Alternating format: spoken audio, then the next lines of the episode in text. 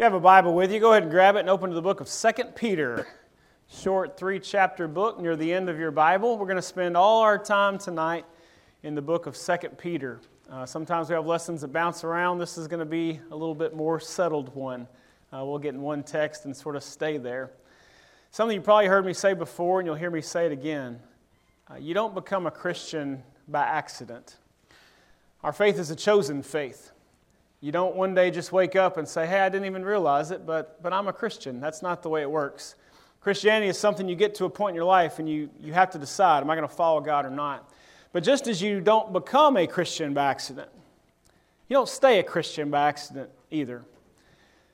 I put this slide or something like it up just about every single Sunday morning. We, we're blessed with people of all backgrounds come to our worship services. We're blessed with people that, that are thinking about becoming a Christian or wondering how to become a Christian. Um, I've had several visitors through the years say I, I, took a phone picture of that slide you put up there near the end. Um, but someone said something to me a while back, and, and this is not the first time I've heard this. They said, You know what? I was taught that hear, believe, repent, confess, be baptized, but then I was taught a sixth thing. And that sixth thing is be faithful. Maybe you've heard that too. I've seen that same type of list. And what they were emphasizing there is just a reminder, and it's a good one. Um, it doesn't end at baptism. that, that baptism is a beginning. It's called a new birth, right? As Jesus calls it, as in fact Peter calls it in 1 Peter. It's a new birth. So you're born again, and, and in some ways you're starting over. So just as you didn't get born again through Christ accidentally, you don't stay in Christ accidentally either. And the Bible's clear that if we're not careful, we can choose a path that is no longer faithful to Christ. One passage right here in 2 Peter that teaches that is 2 Peter chapter 2, and that's the, the blank I have there on your outline there at the beginning. 2 Peter 2 20 through 22 is one example of a passage that I think makes pretty clear that it is possible for a Christian to no longer stay a Christian, to have the salvation you used to have in Christ and to walk away from it.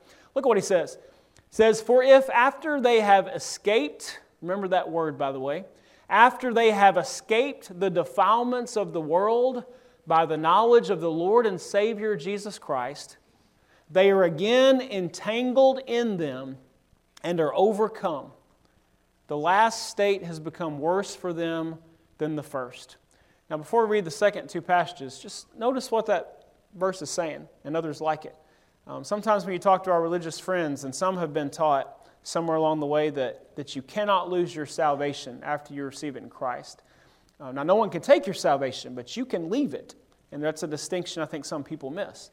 But here, this obviously says someone was saved. They had escaped the defilements of the world, they'd escaped it through Jesus Christ. They were no longer entangled in them. We'll see here in chapter 1 in just a second. That escaped idea does mean saved. So, this is someone who was saved and gets entangled back into the defilements of the world. Says the last state has become worse than the first. For it would be better for them not to have known the way of righteousness than having known it to turn away from the holy commandment handed on to them. And sometimes people ask about that. Why would it be worse to have become a Christian and then left it? I mean, you started out lost. How could it be worse to be back lost? Well, now you've disobeyed God, and as my dad used to say, you knew better. I think Jesus is clear in places like Luke 12, 47, and 48 that there will be different levels of punishment uh, in eternity. And part of that is based on how much we knew or how much we should have known. And so when I was someone who didn't know Christ, I was lost, but now I have known better, and then I've left Christ, that punishment's going to be worse because I knew better. So I think that's what he means by saying uh, it would have been better for you not to have ever known it. And it ends the whole section, verse 22. It has happened to them according to the true proverb a dog returns to its own vomit, but a lot of people don't know that's in the Bible. And a sow, after washing, returns to wallowing in the mire. Uh, to God, this is how disgusting it looks when we become a Christian and then we walk away from it. So that's possible. Now, we don't look at passages like that and say, well, we should all be scared for our salvation. There is grace and there is the blood of Christ that keeps cleansing us as we keep walking with Him. But it is a path and it is a chosen path. And that's what I want us to dig into tonight. And to do that, we're going to stay right here in 2 Peter and go back to chapter 1. I want us tonight to look at the first 11 verses of 2 Peter. Where Peter has a big encouragement about how to stay faithful. I don't think any of us that are Christians here tonight, none of us want uh, our final story to be that person that used to be with Christ, and then we took a different path, and we didn't end with Christ, and our last state was worse than the first. We don't want that to be our story. Well, this passage has a unique promise, and it's one that's always jumped out at me. Um, we'll, we'll look at the whole passage, but at the end especially, we'll notice the promise, because I think he's giving us a way to stay faithful.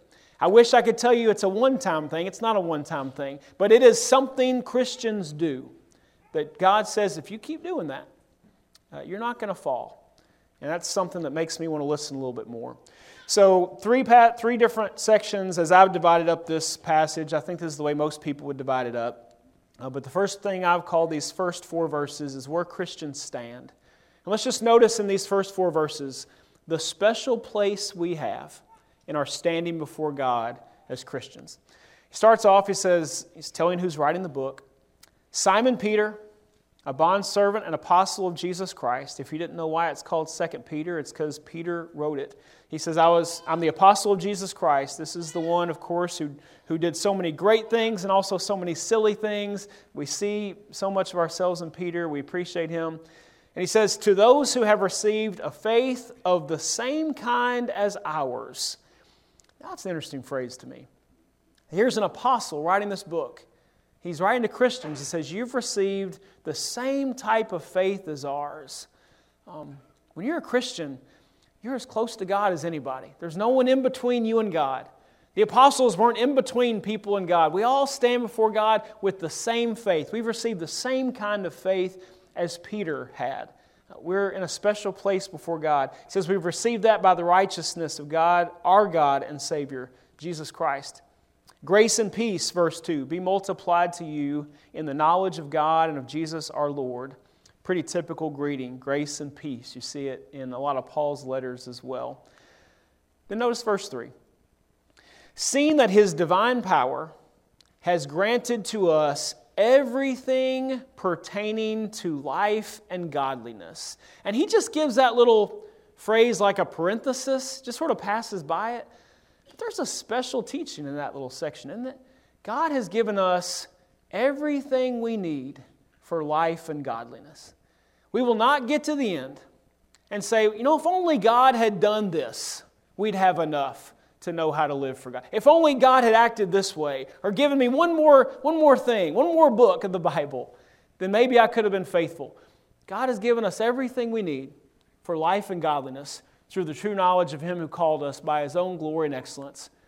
For by these He has granted us His precious, one of Peter's favorite words, by the way, in his two letters, His precious and magnificent promises so that by them you may become partakers of the divine nature, having escaped the corruption that is in the world by lust. Several great things in those verses, and I've tried to point out a couple of them. For the outline, let me point out two more. First of all, notice that we have escaped something. We are people who have escaped, and you see that there in verse 4. I've underlined it on the screen. We have escaped the corruption that is in the world by lust. We sometimes you hear people say in their prayers that we live in a lost and dying world. I think this is the type of passage they have in mind when they say that. It's a world that is corrupting. It is a world that is dying. It's a world that is rusting, if you want to use that type of imagery. Um, this is not our home. It's not a place that lasts forever. It's not a place that was built to last forever. And the sin in the world is corrupting souls and making souls worse and pulling them away from God. And that's the path we were all on when we chose sin. We've escaped that. Not by ourselves. We had a Savior, someone to come save us and help us escape. Jesus Christ saves us from the world that is corrupting and dying and getting worse. Notice also, we share in what verse 4 calls the divine nature. Uh, I guess you know, divine meaning God. We're sharing in God's nature. Now, I think some people have taken that idea too far in history and had some sort of idea that Christians are sort of becoming, uh, becoming God. That's not what this passage is saying, but it is saying we become more like God. The more God is living in us, and the more we let Him live in us, the more we share in the divine nature. We share in His goodness, His kindness, His love. All that begins to be reflected in us. So it's not that we share in His nature like all powerful or all knowing or any of that, but we share in, in the way we look at people, the way we treat people, uh, the way we feel about things. So we have a special place before God. We've escaped. We share in God's nature, He's living in us. Now, where are we going? That's what I've called this next section. Where Christians are going. We have this special place. We don't want to fall away. We don't want to lose that. Notice what he says to do in verses 5 through 7. Now, for this very reason also, since you have this special place before God, applying all diligence. And notice the, the stair step uh, idea in this passage. In your faith, supply moral excellence. So you've got faith in Christ. Now add to that moral what is moral excellence? Moral excellence is someone who's going to try to do the right thing every time. If it's right, I'm going to do it, whether it costs me or not, whether it's popular or not. It's right, so I'm going to do it. In your moral excellence, add knowledge. I think you know what knowledge is. And he's talking about the knowledge of God. Keep, keep adding knowledge about God, about His word, His word and His world. To your knowledge, add self control the ability to say, even though I'm tempted to do this, I'm going to do what's right. I'm going to do what God wants me to do, what's going to lead down the best path. To your self control, add perseverance, a spirit that says, I will not give up, I will not turn back, I will keep going for God. In your perseverance, add godliness. Keep living like God. Keep doing godly things. In your godliness, brotherly kindness, a way you treat somebody with with Christian kindness, and to your brotherly kindness, add love. Again, a way you treat someone, not just the way you feel, but a way you treat someone in Scripture. Love is patient, love is kind, is not jealous, as 1 Corinthians 13 begins to describe it. And so, what's he saying here? I want you to add these things. And verse 8, talking about it, says, If these qualities are yours and are increasing, they render you neither useless nor unfruitful. So let's stop, no, stop and notice that before we keep going. God wants those qualities that we just saw, those Christian qualities, to be ours. These should be things that people can describe us as, and He wants them to be increasing. So we don't just want to get them in our lives, we want to get them in our lives and get them growing. We want to keep making them bigger. That this is more and more a part of who I am. All those things that you see there. On the next blank there, I just want you to write, if you want to hide it from your neighbor, that's fine. I want you to write some, one of those on that list that you'd like to make even stronger. Whatever it is, there's always something. This is one of those passages that every single time I read it, uh, there's something that I can say, I need to, I need to focus on that. I need to be better at that.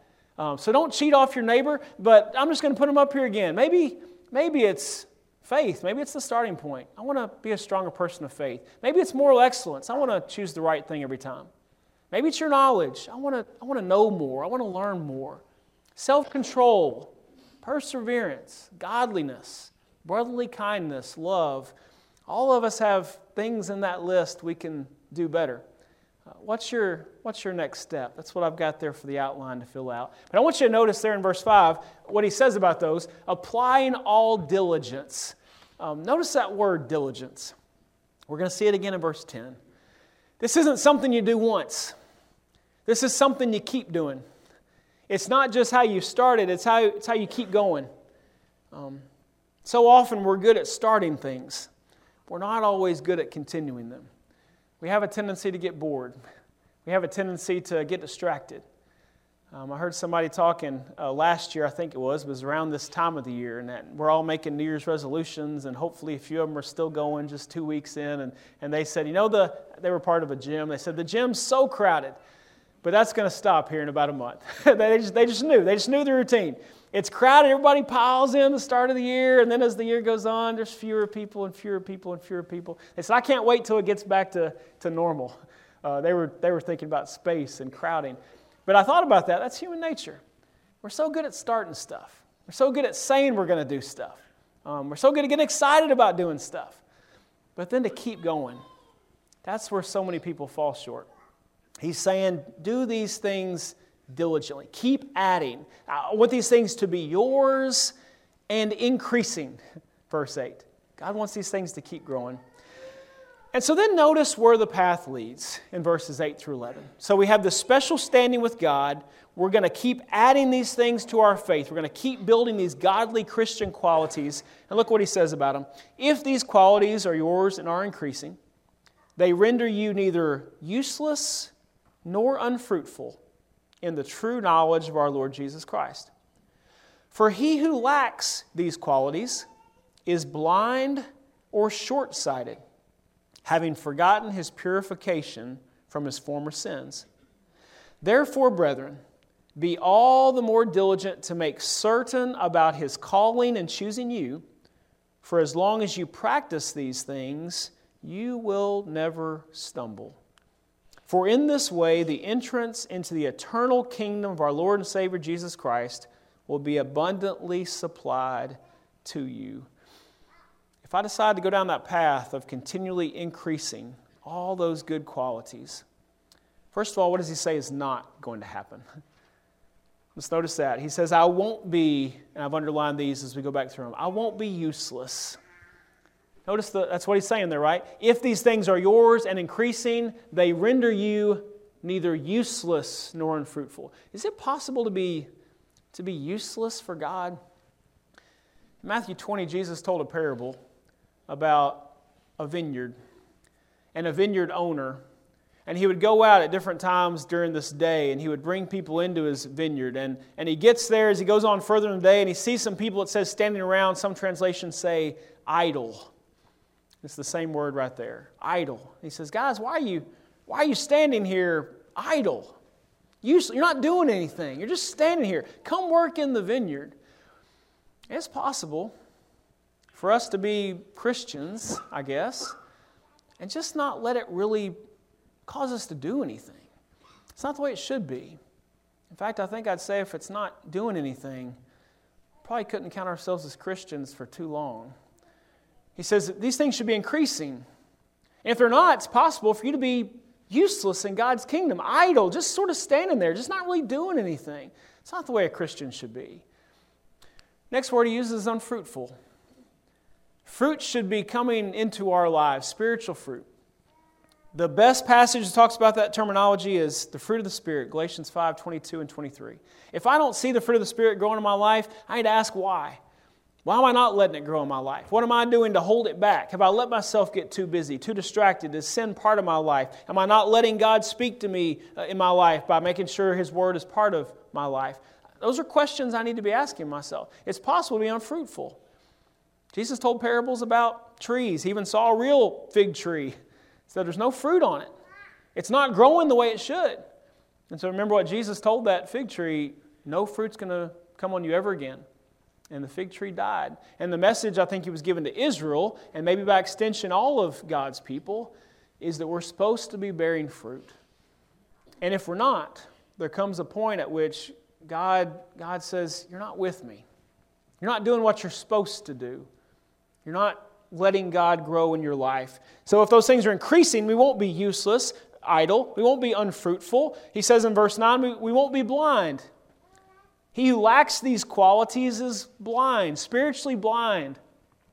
Jesus told the Pharisees a couple different times that they were blind. Um, it's one of those things that really got them mad. Uh, John 9 is one of the times. They got mad at Jesus for a lot of things, but when Jesus told them they were blind, uh, these are the guys who thought they knew everything. Um, how dare you say that we're blind? Like, we, we know it, we know stuff. Um, the spiritual arrogance continued even then. Didn't even know they were blind. That's the sad thing. If we lack these qualities, God says you're blind. You're spiritually blind. You're not seeing it. You're not seeing what's important. You're seeing the wrong stuff. What about short sighted? You see that next word there in verse 9. Short sighted. You're only looking so far down the path. You're not looking at eternity. You're not looking at, at where your life's supposed to go in God. You're just thinking about today, or you're thinking about yourself, or you're only thinking about a short time. You're short sighted. If those things aren't growing, you're not thinking in the right ways. And uh, I guess you could put forgetful down if you're writing these down on the outline. But that word forgotten is there in verse 9. If you lack these qualities, you've forgotten something. You've forgotten that God took your sins away in Christ. You've forgotten that when you had those sins taken away, you made a, you made a commitment. Becoming a Christian is not, again, it's not an accident. It's not just receiving blessings, it's also a commitment. He says if those things aren't increasing, you've forgotten. You've Forgotten where you came from. Sometimes you hear people give a, a criticism to people. They'll say they forgot where they came from. That's usually not meant as a, as a kind thing. It usually means they've, they've gotten a big head. They've forgotten the, the good family qualities they were taught. They've decided they're too good for people. They forgot where they came from. Sometimes we forget where we came from, getting caught up in the world, not letting godly qualities grow like they should. But did you notice the promise in verse 10? He, he said all those things might happen if they're not growing in our life. But I love the promise in verse 10. As long as you practice these things, you will never stumble. You want to see the path to being faithful. The path to being faithful in, in God is to keep practicing those simple, godly qualities of growth. It's not a crazy secret. It's not like it's something we've never heard before. But isn't it interesting to see the Bible say it that way? As long as you practice these things, you will never stumble. It's a chosen path. It's a chosen path of closer to God or further from God. And if you just keep choosing that path of growing, you're not going to be on that path of falling further and further from God. It's a path of growth. So Peter starts his book in chapter 1 by talking about growth, how these qualities need to be increasing. And then if you go to the last two verses that Colby read right before I got up here, he comes back to it at the end. In the book, he talks about false teachers and how there's different ideas in the world and how you got to be careful because if you listen to these false teachers, you may be one of those people who turn back to sin and like the dog turned to its own vomit and you've left the salvation you've had. And he comes back to it at the end. And he says in verses 17 and 18, you, therefore, beloved, knowing this beforehand, be on your guard so that you are not carried away by the error of unprincipled men and fall from your own steadfastness. Be on your guard so you don't fall. Okay, how do I do that? Verse 18, but grow. Grow in the grace and knowledge of our Lord Jesus Christ. To him be the glory, both now and to the day of eternity. Amen. Don't, don't fall from your steadfastness. Instead, grow. Just like he started the book, that's the way to not fall, is to grow. He ends it the same way. I read somebody a while back, and he said, uh, he quoted from a man in the Orient, but I don't know if that's true or not. But this is what he said. He said, There are three types of people.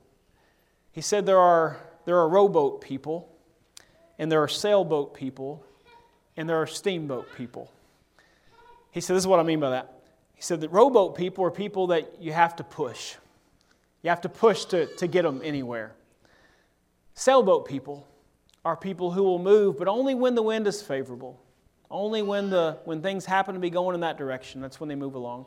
He said, but steamboat people, those are the ones who are pushing themselves. Those are the ones who are saying, I'm, I'm going in a certain direction. No matter which way the current's going or the wind is going, uh, this is where I'm going spiritually, we've got to grow into becoming those steamboat type people, don't we? Now, we all have those times where we need someone to push us. And we all have those times where we just sort of floated along with everybody else. And hopefully, as a body of Christ, we're helping each other when we're in those uh, rowboat or sailboat times of life. But we want to grow to the point where no matter what life brings, this is where we're going where we're self motivated, where, where, we're, we're committed, where we're saying to ourselves, I'm going to keep growing in Christ no matter what the world throws at me. It's such a simple reminder, but it's such a crucial reminder that Peter gives us here in this passage. We've got to grow. You want to stay faithful to God? Grow. You, you want to make sure your life doesn't become useless or unfruitful for God's kingdom? Grow. Don't stay where you're at. Have a vision of where you're going to go in Christ and begin moving in that direction, no matter what life throws at you. Peter says, You do that, you'll never stumble. Tonight, if you're not a Christian, Begin that path. Begin, begin that path with your own motivation that you want to go before God and say, God, I want to be right with you. And I want to live for you. And I want to make it my life. I don't want to be in just for a little bit. I want to make it my life. That's what it should be when we become a Christian. Maybe you're here tonight and you're ready to have your sins washed away in baptism. Rise to walk a new life. Receive all the blessings of Christ, including eternity with Him. Um, if you're ready to make that commitment, we'd love to see you do that. Or if you're here tonight and you haven't been growing, recommit yourself to that. Maybe you feel like you'd like us to pray for you as you recommit yourself to growing. Maybe you feel like you've, you've wandered off the path. You're not right with God. Let us pray for you. Let us help you. If there's anything going on in your life that your church family can pray about, we'd be glad to pray for you. Come to the front now if you'd like to, while we stand and while we sing. There's a fountain for you and me. Let us taste